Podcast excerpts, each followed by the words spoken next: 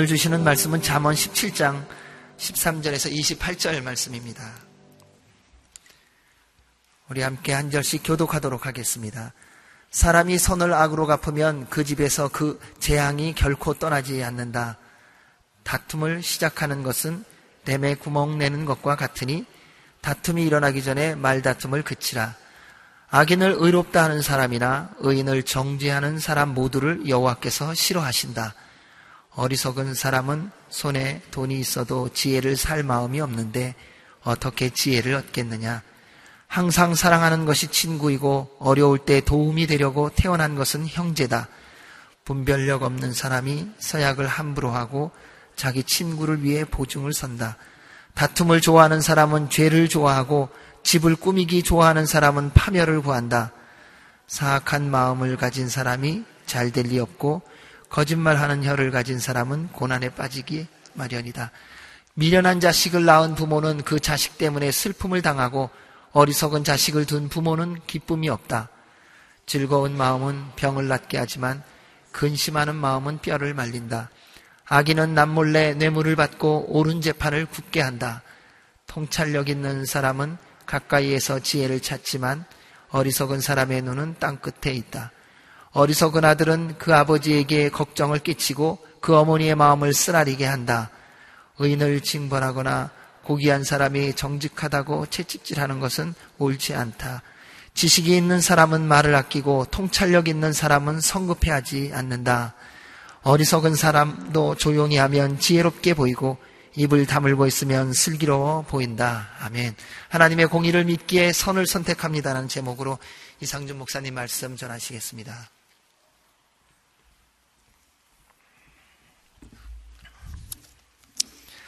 오늘 하루도 하나님의 은혜와 하나님의 지혜가 풍성한 축복의 하루가 되기를 축복합니다.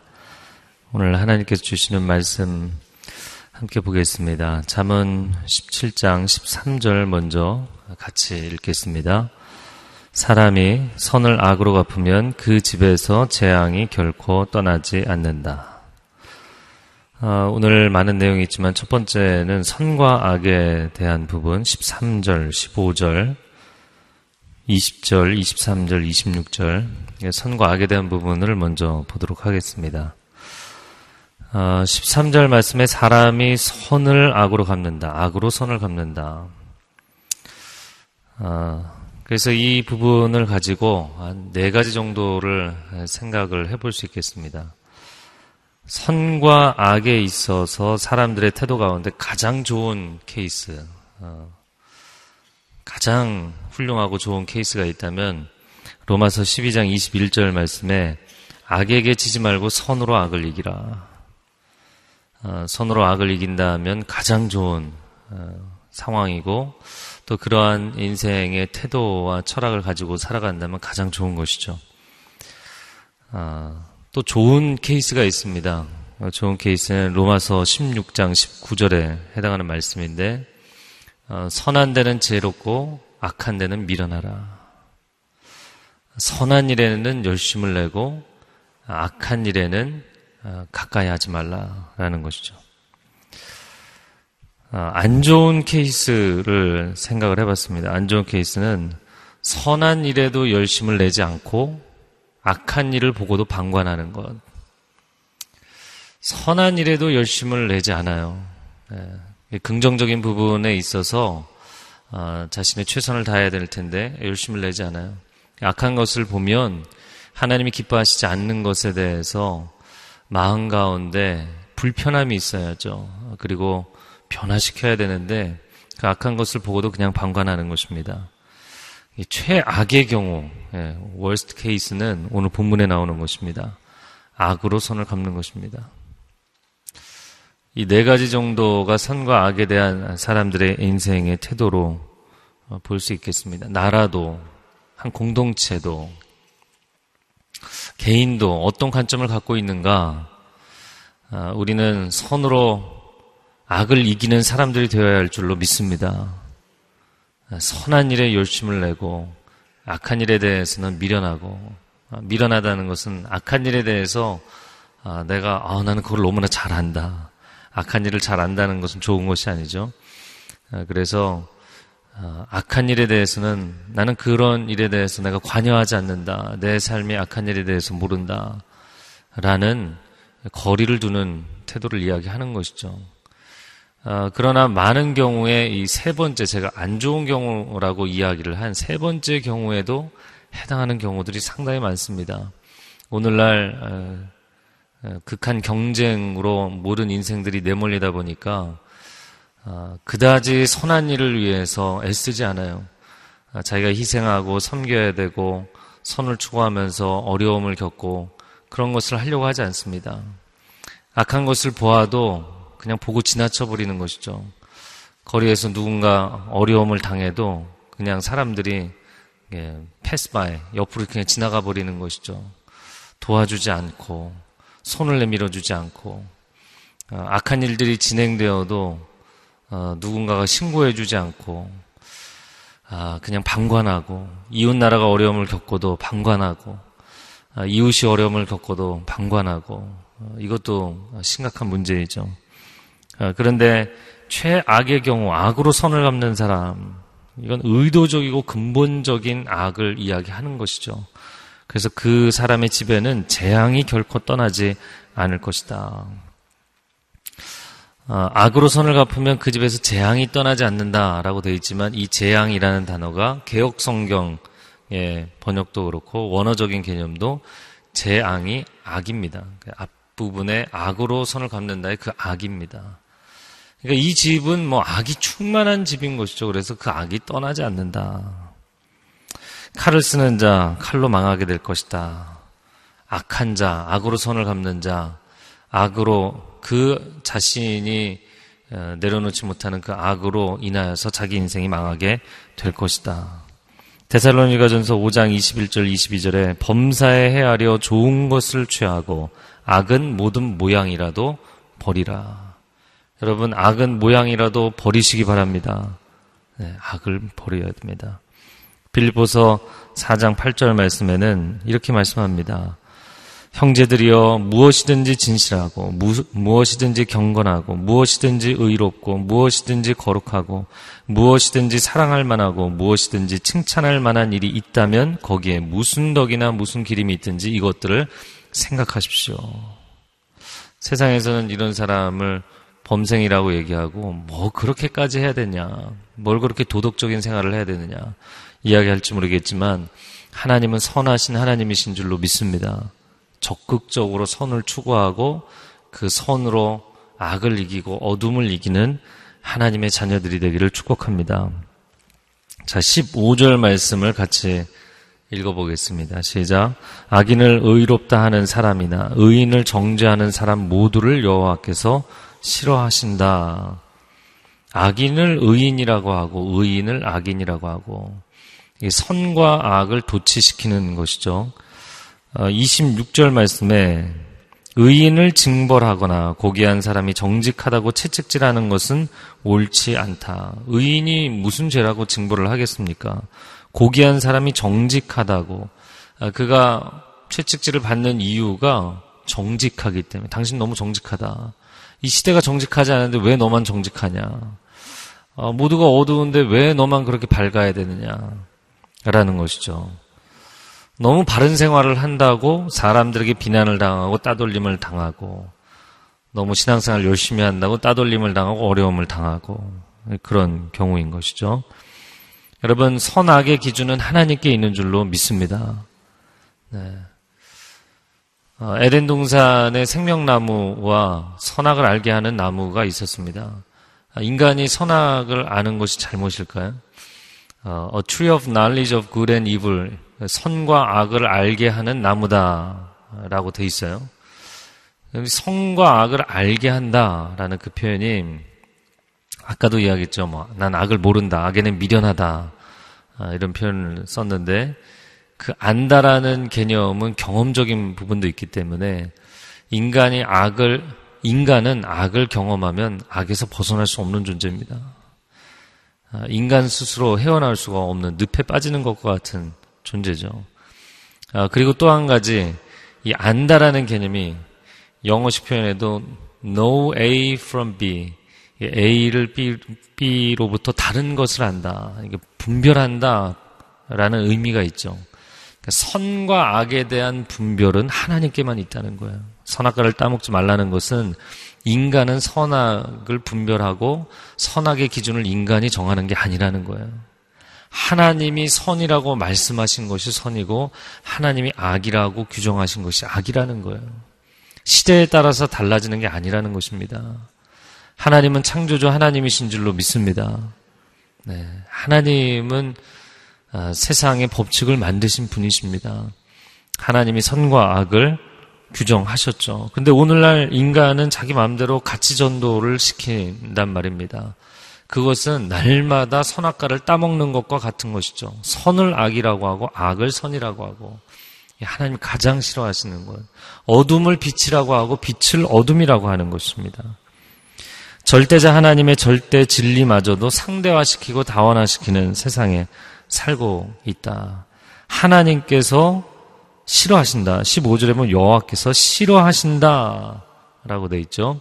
근데 이 싫어하신다 라는 단어를 영어 단어로 detest라는 단어를 썼는데 이거 혐오하신다. 하나님이 가증히 여기신다.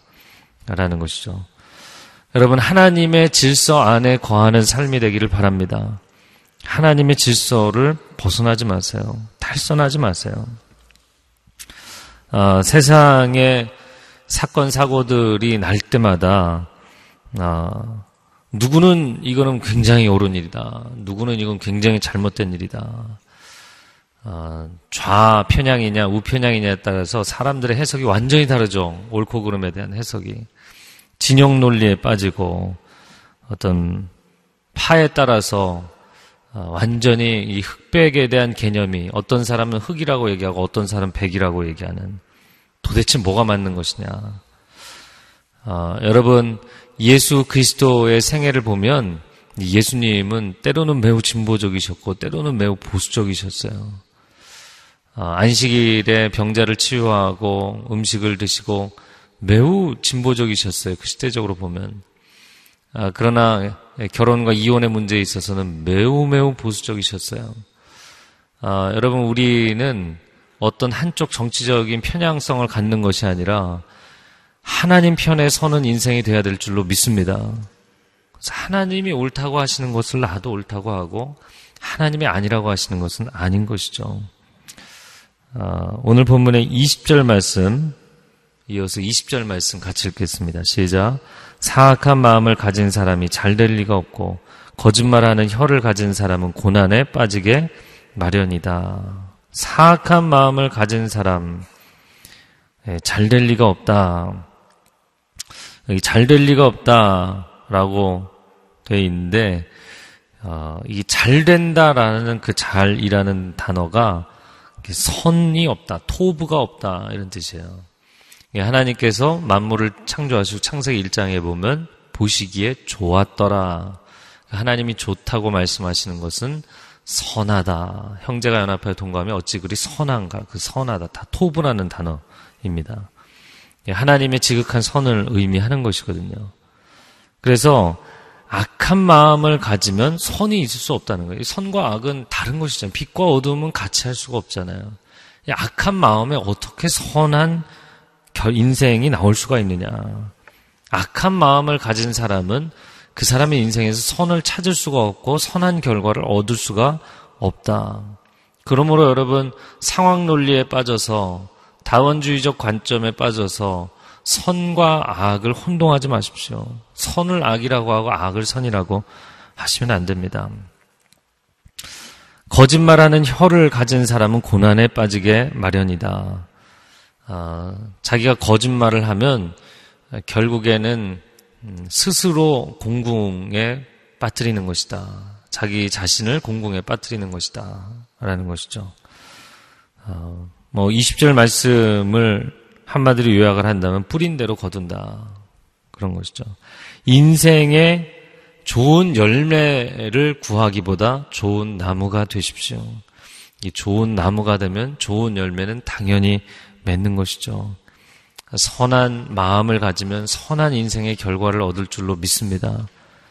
하나님의 생명의 말씀 안에 거하면 생명의 열매가 맺힐 줄로 믿습니다. 그것이 시편 1편이죠. 주야로 여호와의 율법을 즐거워하고 묵상하면 시냇가에 심은 나무처럼 그 행사가 다 형통할 줄로 믿습니다. 예, 왜냐하면 그 뿌리로부터 하나님의 은혜의 물줄기를 받았기 때문에 그런 것이죠. 아, 선한 나무, 좋은 나무가 되면 열매는 당연히 좋아지는 것이죠. 자, 23절 말씀 23절 같이 읽겠습니다. 시작. 아기는 남몰래 뇌물을 받고 옳은 재판을 굽게 한다. 네. 이것도 결국에는 같은 개념이죠. 어, 선을 악이라고 이야기하고 선한데 어, 그 선에 대해서 손을 잡아주지 않는 거죠. 선한 사람의 손을 잡아주지 않고 악인데 그 악한 사람 어우 당신 잘하고 있다. 이렇게 만들 수 있는 어떤 요소를 당신이 끌어안지 말라는 거예요. 그게 23절에 뇌물이라고 표현되어 있는 것이죠. 악인은 남몰래 뇌물을 받고 옳은 재판을 굽게 한다. 그래서 옳은 자를 틀렸다고 이야기하고 틀린 자를 옳다고 이야기를 한다는 거예요. 당신의 인생의 선과 악을 도치시킬 수 있는 요소를 끌어들이지 말라는 거예요. 예, 그것이 물질이든 그것이 음, 아니면 여러분 세상의 권력이든 명예이든 지위이든 무엇이든 간에 어떤 유혹의 문제, 쾌락의 문제 무엇이든 간에 선을 악이라고 이야기하고 악을 선이라고 이야기하게 만드는 요소를 끌어들이지 마라. 신명기 16장 19절 말씀에 정의를 왜곡하거나 편견을 가지지 말라. 편견조차 가지지 말라는 거야. 선악을 도치시킬 수 있기 때문에 뇌물을 받지 말라. 뇌물은 현명한 사람들의 눈을 감기고 의인들의 말을 왜곡시킨다. 내가 선악을 도치시키는 것이 아니라 듣는 사람의 해석이 선악이 도치가 될 수 있는 것도 하지 말라는 거예요. 그만큼 하나님은 빛과 어둠이 섞이는 것을 원치 아니하시는 줄로 믿습니다. 아멘. 네, 그래서 진리의 말씀을 진리로 받아들이고 비진리를 명확하게 비진리라고 선언하는 것, 그것을 하나님은 기뻐하세요. 자, 본문의 또 다른 그 주제 중에 하나가 다툼입니다. 14절과 19절인데요. 먼저 14절 말씀 같이 읽겠습니다. 시작. 다툼을 시작하는 것은 땜에 구멍 내는 것과 같으니 다툼이 일어나기 전에 말다툼을 그치라. 아, 그래서 다툼을 시작하는 것은 땜에 구멍을 내는 것과 같다. 아, 작은 균열 때문에 댐 전체가 무너지는 것이죠. 그리고 14절 하반절에 보면 다툼이 일어나기 전에 말다툼을 그치라 이렇게 되어 있습니다. 그래서 뭐 다툼, 다툼, 말다툼 이렇게 너무 비슷한 단어를 써서 약간 그 변별력이 없어졌는데요. 어, 이두 번째 하반절에 나오는 다툼이 일어나기 전에라는 것은 상황이 파국으로 치닫기 전에 네, 상황이 심각해지기 전에 어, 자존심 싸움으로 말다툼하는 거, 말다툼하지 마라. 더 심각한 상황 가운데 처하게 될 것이다. 어, 여러분 가정 안에서 특별히 한국 사람들은 빨리 끌어오르기 때문에 이 말씀을 잘 들어야 합니다. 아, 다툼을 시작하는 것은 땜에 구멍을 내는 것 같으니까 심각한 상황, 아, 마지막 상황까지 몰고 가지 말라는 거예요. 여러분 자녀가 분노하기까지 몰고 가지 마세요. 그냥 잘못된 거 잘못됐다고 얘기하고 고치라고 얘기하고 끝내셔야지 그냥 닥달을 한다 그러죠. 애를 잡는다. 이렇게. 사람을 잡지 마세요. 사람은 사람 손에 잡히지 않습니다. 근데 그걸 잡으려고 하면 이제 crush, 이게 깨져버리는, 심령이 깨져버려요. 아, 하나님 기뻐하시지 않으세요. 어제도 나눴나요? 하나님의 영역을 침범하는 것이에요. 여러분, 배우자 서로가 의견이 맞지 않고 생각이 다른데 내 뜻을 상대방에게 강요하게 해서 너무 코너로 몰아붙이지 마세요. 예, 악에 바칠 때까지 상대방을 몰아가지 마세요. 그리고는 막 성질내면 이제 어떻게 당신이 나한테 이럴 수 있느냐. 본인이 몰아갔잖아요. 본인이 몰아가고서는 어떻게 그럴 수 있느냐. 막 이렇게 분노하시는 경우들 있죠. 부하 직원에게 상사로서 보면 경험도 미숙하고 여러 가지 측면에서 왜 저렇게 열정이 없을까? 너무 열정 지수가 낮다. 아, 판단이 되실지라도 잘못된 거 뭐 얘기하실 수 있고. 근데 어제도 얘기했지만 어리석은 자를 100번 아, 때리는 것보다 아, 지혜로운 자에게 한 번 훈계하는 것이 여러분 사실 그 표현 자체가 어리석은 자를 100번 때린다. 100번 때리는 거는 잘못된 사람 죽습니다. 그 40의 감한매를 어, 한 번 감한매를 여러 번 맞았다. 이 사도 바울이 얘기하잖아요. 그러니까 이제 이 이스라엘 사람들의 생각에 100번 때렸다. 이거는 100번 때리는 사람도 어리석고 무식한 사람인 거예요. 어, 부하 직원에게 이야기를 했을 때그 알아듣는 사람이 있고 못 알아듣는 사람이 있잖아요. 어느 정도껏 해야죠. 좀뭐 어떤 경우 보니까 사람을 잡아놓고 뭐 정말 괴롭히는 거예요. 정신적으로 괴롭히는 거예요. 4시간, 5시간씩 계속 했던 말 또 하고 또 하고 또 하면서 사람을 정신적으로 학대하는 것이죠. 어, 여러분 에베소서 말씀에도 자녀들을 노엽게 하지 말라. 주 안에서 너의 자녀를 훈계하되 자녀를 노엽게까지 하지는 말아라. 아이가 분노 폭발하기까지 애를 혼내지는 말아라. 분명히 그렇게 되어 있습니다.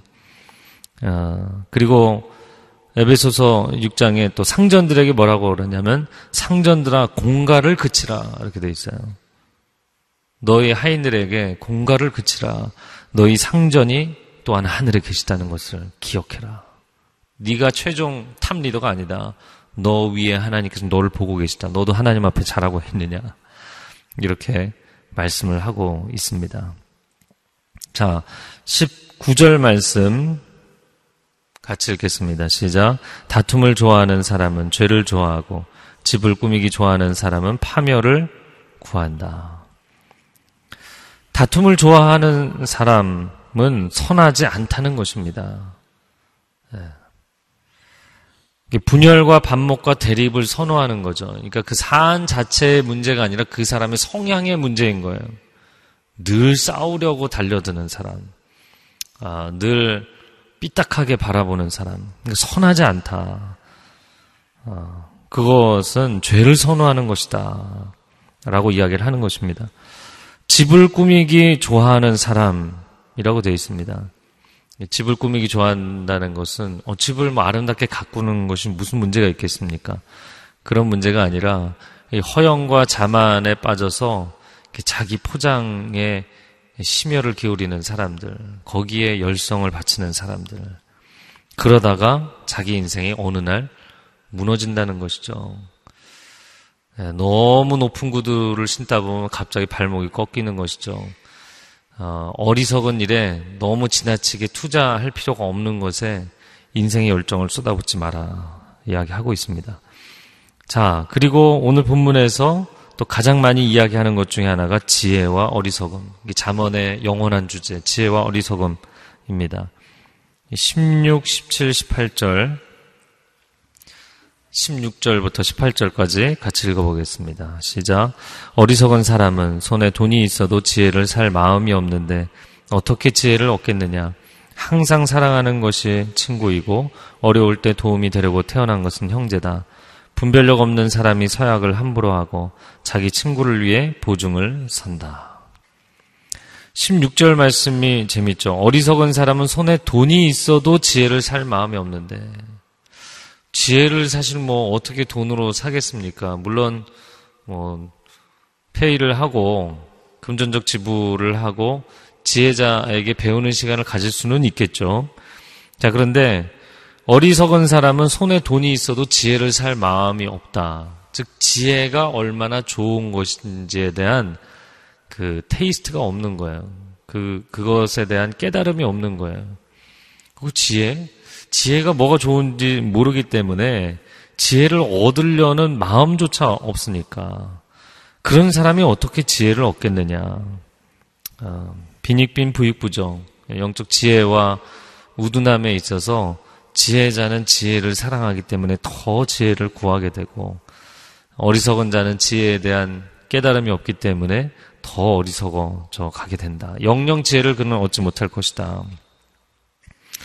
어, 그리고 이어지는 그 지혜에 대한 것은 어찌 보면 18절이지만 18절이 다시 17절과 연결이 되기 때문에 17절부터 보면 항상 사랑하는 것이 친구이고 어려울 때 도움이 되려고 태어난 것이 형제다. 아, 그래서 부자 곁에는 친구들이 많고 가난한 자는 아무도 돌보는 친구가 없다. 어떤 현상으로서 이 자만 앞부분에서 우리가 이미 보았었죠. 그러나 사실 그것은 현상이지 진리를 이야기한 것은 아니었잖아요. 그래서 어, 위기 가운데 있을 때, 내가 어려움에 처했을 때 친구가 진짜 친구다. 네. A friend in need is a friend indeed. In need. 내가 정말 어려움에 있을 때 이 친구가 indeed. 진짜 친구다. 이야기를 하는 것이죠. 아, 그리고 부자가 그 자신의 재물을 잃어버리면 친구들도 떠나간다. 재물로 얻은 친구는 재물을 잃어버리면 친구도 잃는다. 그래서 오늘 본문의 17절에 어려울 때 도움이 되려고 태어난 것이 형제다. 17절 상반절에는 항상 사랑한다. 이렇게 돼 있죠. 그래서 당신이 어, 좋은 상태에 있든 어려운 상태에 있든 항상 사랑하는 사람. 그게 진짜 친구고 진짜 형제다. 자, 그래서 형제가 좋은 것이고 친구가 좋은 것이다. 라고 돼 있는데 갑자기 18절에 반전의 말씀을 하는 거예요. 그러면 그 좋은 친구를 위해서 당신도 그가 어려울 때 곁에서 도움이 되어 주어야 되지 않겠습니까? 그런데 그 친구를 위해서 보증을 서는 자는 어리석은 자라는 거예요. 분별력이 없는 자다. 그러면은 친구를 도우라는 건가요? 돕지 말라는 건가요?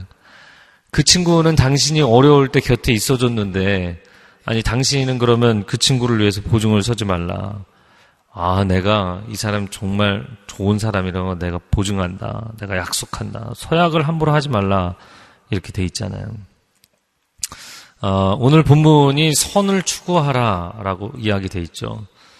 어, 선한 데는 지혜롭고 악한 데는 미련하라. 또 주님께서 뱀처럼 지혜롭고 비둘기처럼 순전하라, 순결하라 말씀하셨죠. 어, 그 사람들의 인생을 보면 안타까운, 안타까운 경우들이 많이 있습니다. 지난 주일에 저희가 사도행전 바나바에 대해서 보았는데 네, 권위의 사람이다. 권면하고 위로하는 사람이다.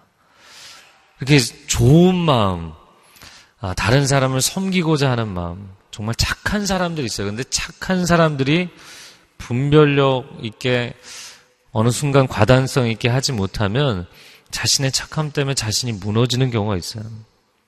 다른 사람을 위해서 보증을 섰다가 내가 재정적으로 무너지고 나면 아무리 내가 좋은 마음, 선한 마음을 가져도 다른 사람 더 이상 도울 수 없어요.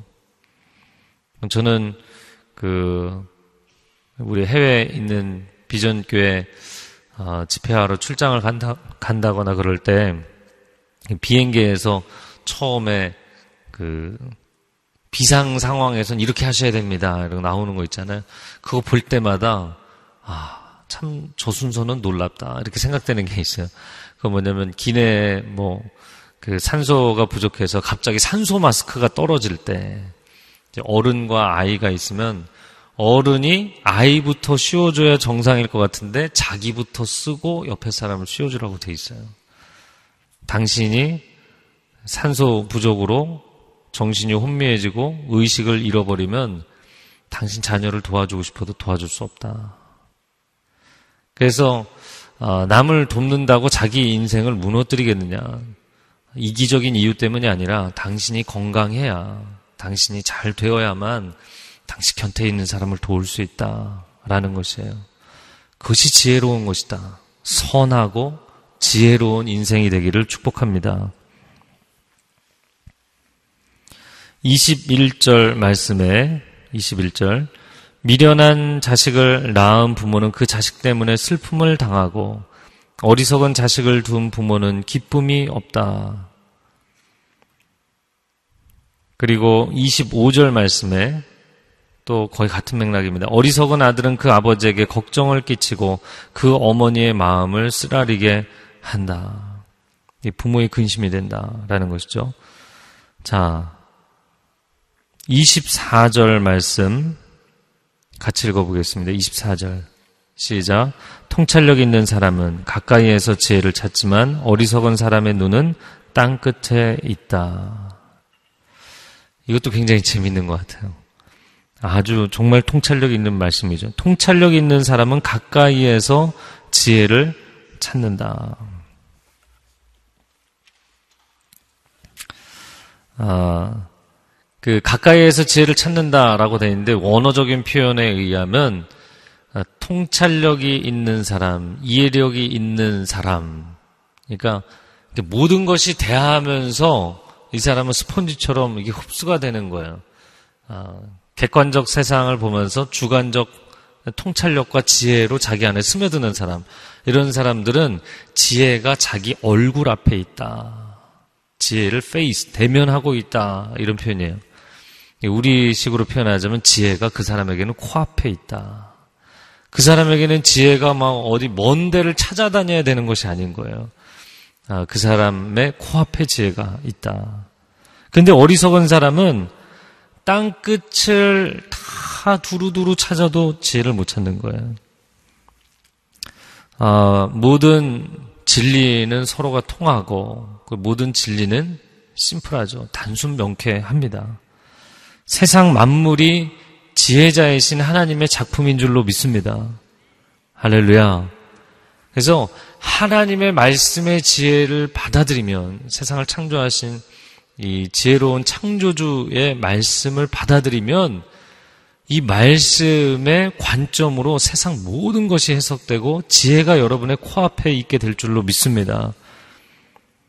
그 세상 만사에서 지혜와 지식을 배우게 되고 세상 만물로부터 지혜와 지식을 배우게 되는 거예요. 그 하나님이 주시는 그 구원의 기쁨에 대해서 하나님의 기쁨에 대해서 어, 평생을 그 책을 썼던 존 파이퍼 목사님의 경우에는 그분을 보니까 그 자연과학에 관한 무슨 뭐 땅거미라든지 아니면은 어, 어떤 뭐 병균이라든지 아니면 미생물이라든지 그런 것에서 대해서 다루는 마이크로 사이언스죠. 아주 작은 생명체들에 대한 그 과학적 어, 보고서가 나오는 월간지를 이분이 계속 읽으시더라고요. 그래서 그분은 성경을 정말 깊이 있게 평생을 탐독하시고 가르치신 분이에요. 그래서 말씀, 비블리컬 티칭, 성경 어, 교사로서는 정말 시대적인 인물입니다. 그런데 그분이 가장 애독하는 것 중에 하나가 그 마이크로 사이언스에 관련된 잡지더라고요. 그럼 그런 미생물들을 보면서 그런 작은 생명체들을 보면서 와 하나님 신기합니다. 하나님 신기합니다. 하나님 지혜로우십니다. 하나님 지혜로우십니다. 여러분, 하나님의 지혜와 연결된 사람은 삶의 모든 부분에서 하나님을 발견하게 되는 줄로 믿습니다. 하나님의 지혜가 그 사람 코앞에 있게 될 것이다. 그러나 어리석은 자는 지혜가 열리지 않은 사람은 이런 것이 하나도 보이지 않고 들리지 않고 느껴지지 않는 거예요. 그러니까 기도를 하면서 하나님 왜 나한테는 말씀을 안 하시냐? 하나님 말씀을 안 하시나요? 제가 늘 얘기하지만 하나님은 수다스러우신 죄송합니다 하나님. 하나님 말씀이 많으신 분이시거든요. 그런데 하나님이 말씀을 안 하신다. 말씀을 안 하시는 게 아니라 들, 들을 수 있는 귀가 열리지 않고 볼 수 있는 눈이 열리지 않았기 때문인 것이죠. 여러분 그래서 어떤 사안이 생겼을 때 하나님 앞에 매달려 기도하는 것도 중요하지만 말씀의 책을 여러분 먹는 말씀이 통째로 여러분 안에 들어가는 말씀으로 충만한 인생이 되기를 축복합니다. 그러면 열리는 거예요. 먼 데에서 가까운 데서 오른쪽으로 가도 왼쪽을 가도 하나님의 지혜가 하나님의 음성이 여러분 안에 임하기를 축복합니다. 자, 27절, 28절 말씀 마지막 두 절을 읽겠습니다. 시작. 지식이 있는 사람은 말을 아끼고 통찰력 있는 사람은 성급해 하지 않는다. 어리석은 사람도 조용히 하면 지혜롭게 보이고 입을 다물고 있으면 슬기로워 보인다. 아, 이 마지막 두 절도 귀한 말씀이죠. 지식이 있는 사람은 말을 아낀다. 오히려 잘 알지 못하는 사람이 더 말하고 싶어 하고 정말 깊은 지혜와 지식과 통찰력 있는 사람은 말을 아낀다. 아, 글쎄요. 이런 걸 보면 홍콩 무술 영화 떠올라요. 이 고수들은 가만히 있죠. 가만히 있다가 결정적인 순간에 예, 번개처럼 비호처럼 움직이는 것이죠. 하수들이 그냥 막 뛰어다니는 거죠. 아, 그래서 정말 지혜자는 말을 아낀다. 자, 그런데 이 침묵에 대해서 28절에 어리석은 사람도 이렇게 되어 있습니다. 어리석은 사람은 마음이 조급하고 자기의 아는 것을 많이 아는 것으로 얘기하고 싶어 하고 그렇게 막 말을 한다는 거예요. 그런데 만약에 그 어리석은 사람도 조용히 한다면 지혜롭게 보인다. 슬기로워 보인다. 라고 돼 있는데 저는 만약에 조금 더 점수를 후하게 준다면 그것도 지혜다. 어리석은 자가 내가 어리석은 것을 알고 아 내가 이 상황에서는 입을 다물고 있어야겠다. 그것을 아는 것만으로도 지혜라는 거예요. 자, 내가 뭔가를 모르고 있어요. 모르고 있다는 것을 아는 것도 아는 것이죠. 좀 말이 이상한가요? 내가 모르는, 모른다는 사실을 아는 것도 뭔가를 알고 있는 거예요. 그러니까, 진짜 어리석은 사람은 모르는 것조차, 내가 모르고 있다는 것조차 모른다는 거죠. 그래서 소경이 소경을 인도하게 되고 너희가 참된 지식에 이르는 열쇠를 쥐고 너희도 안 들어가고 다른 사람도 못 들어가게 한다. 선줄로 생각하느냐? 넘어질까 조심해라. 내가 다 아는 것으로 생각하느냐? 오직 모든 것을 다 알고 계시는 분은 하나님 뿐인 줄로 믿습니다. 그래서 절대자 하나님 앞에서 마지막 지혜는 겸손이죠. 그분 앞에 겸비하고 침묵하고 배우고자 하고 하나님 저는 알지 못합니다. 저는 출입할 줄 알지 못하는 어린아이와 같습니다. 그때 하나님이 최고의 지혜를 솔로몬에게 주셨죠. 여러분 겸비하는 것이 지혜가 되는 줄로 믿습니다. 이 시간 함께 기도하겠습니다. 오늘날 세상이 악하여서 선을 악으로 갚기도 하고 나의 유익만을 추구하고 선한 것을 추구하다가 비난받거나 오해받거나 손해당하는 것 싫어서 선 추구하지 않고 악한 것에 대해서 악하다고 잘못됐다고 이야기하다가 내가 어려움을 당할까봐 그 수고에 참여하지 아니하고 하나님 오늘날 세상이 너무나 어지럽습니다. 하나님의 선과 진리 안에 머무는 사람들이 되게 하여 주시옵소서. 선한 것을 적극적으로 추구하고 열심을 내는 하나님의 사람들이 될 지어다. 악한 데는 미련한 사람이 될 지어다. 선으로 악을 이기는 하나님의 사람들이 될 지어다. 이 진리에 대한 인식과 하나님의 정의에 대한 헌신이 우리 세대와 우리 자녀들의 세대 가운데 있게 하여 주시옵소서. 공부만 해서 성공하라고 가르치는 것이 아니라 선한 데는 지혜롭고 악한 데는 미련한 우리 자녀들이 될 수 있도록 하나님의 정의 안에서 진리 안에서 정의감을 갖는 자녀들이 될 수 있도록 가르치는 우리 세대가 되게 하여 주옵소서. 우리 두 손을 들고 주여 삼참을 기도하겠습니다. 주여, 주여, 주여. 오 사랑하는 주님 우리에게 하늘의 지혜를 허락하여 주시옵소서. 하나님의 진리에 기초한 정의감이 우리 가운데 있게 하여 주시옵소서.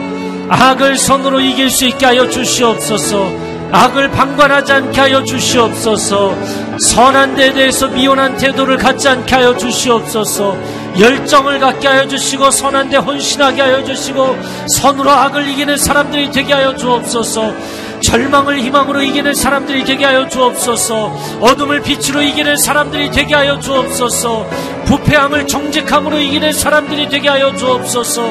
우리 다음 세대에게 이것을 힘써 가르치는 사람들이 되게 하여 주옵소서. 거룩한 세대여 일어날지어다 거룩한 세대여 일어날지어다 하나님을 경외하고 하나님을 기뻐하는 세대여 일어날지어다 우리 다음 세대는 자기의 유익만을 위하는 세대가 아니라 하나님의 영광을 구하는 세대가 되게 하여 주옵소서.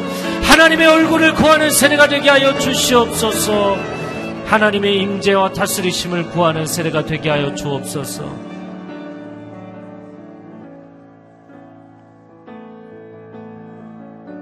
전 세계 테러의 위협과 전쟁의 위험이 도사리고 있습니다. 오늘날 이 대한민국을 보면서 안타까운 것은 선교 활동을 하고 봉사 활동을 하다가 어려움이 생기면 왜 거기까지 가서 문제를 일으켰느냐. 선한 일에도 열심을 내고 싶어 하지 않아요. 우리나라 국민성이. 분쟁 지역에 군대를 파견하고 왜 우리나라 사람들이 거기 가서 희생을 해야 되느냐. 여러분, 6.25 전쟁으로 인해서 우리나라가 정말 끝날 지경에 세계 각국에서 젊은이들이 목숨 걸고 이 땅에서 헌신했기 때문에 이 나라가 지켜졌어요. 여러분, 이 시대 대한민국이 우리만 잘 살겠다고 우리는 경제 강국이 되었고 문화 강국이 되었다고 선한 일에 열심 내지 않고 악한 일에 대해서 방관하겠다고 하면 하나님이 기뻐하실 수가 없습니다. 우리 다음 세대에게, 우리 자녀 세대에게 무엇을 가르치겠습니까? 하나님, 이 나라 대한민국이 정의로운 나라가 되게 하여 주시옵소서. 이 나라 대한민국이 정의를 추구하는 나라가 될 뿐만 아니라 선한 일에, 선한 구제의 사업에 힘을 쓰는 나라가 되게 하여 주옵소서. 그것을 자랑스러워하고 기뻐하고 열방에 나아간 선교사님들과 사회사업가들과 NGO 단체들 그들의 헌신을 축복하고 격려할 수 있는 나라가 되게 하여 주시옵소서. 자랑스러워할 수 있는 국민이 될 수 있게 하여 주시옵소서. 정의로운 나라 선한 나라가 될 수 있도록 하나님 이 나라의 민족을 붙잡아 주시옵소서. 다시 한번 주여 한번 외치고 통성으로 기도하겠습니다. 주여 오 하나님 이 나라를 극률히 여겨 주시옵소서 하나님의 진리의 기초 위에 세워진 나라가 아닙니까? 말씀으로 재건하신 나라가 아닙니까? 하나님의 거룩하심으로 회복하신 나라가 아닙니까? 수많은 나라의 젊은이들의 그 헌신으로 인하여서 기독교 국가들의 헌신으로 인하여서 이 나라가 회복되지 않았습니까? 하나님 이 시대에 우리가 악을 방관하거나 방조하지 않게 하여 주시옵소서. 우리가 선한 일에 열심을 내지 않고 뒤로 물러서지 않게 하여 주시옵소서. 하나님 열방을 향하여서 우리에게 주신 축복을 나누는 나라와 민족이 되게 하여 주시옵소서. 세상을 변화시킬 수 있는 나라가 되게 하여 주옵소서. 아시아권을 변화시키는 나라가 되게 하여 주옵소서. 중동 땅과 아프리카 땅과 열악한 지역들에 들어가서 선을 도모하는 나라가 될 수 있도록 주님 도와 주시옵소서. 오 사랑하는 주님, 이 나라의 지도자들이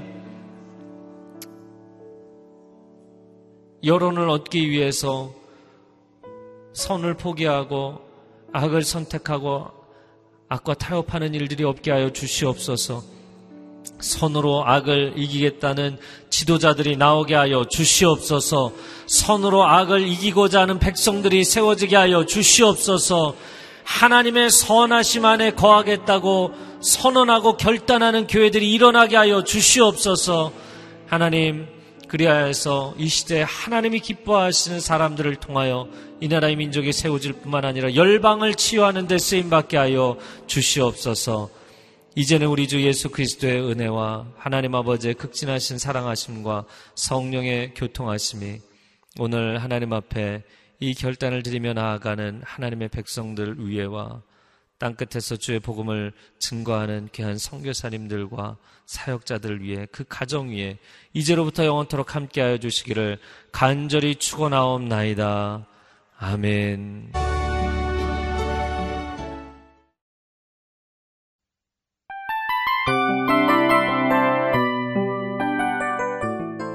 이 프로그램은 청취자 여러분의 소중한 후원으로 제작됩니다.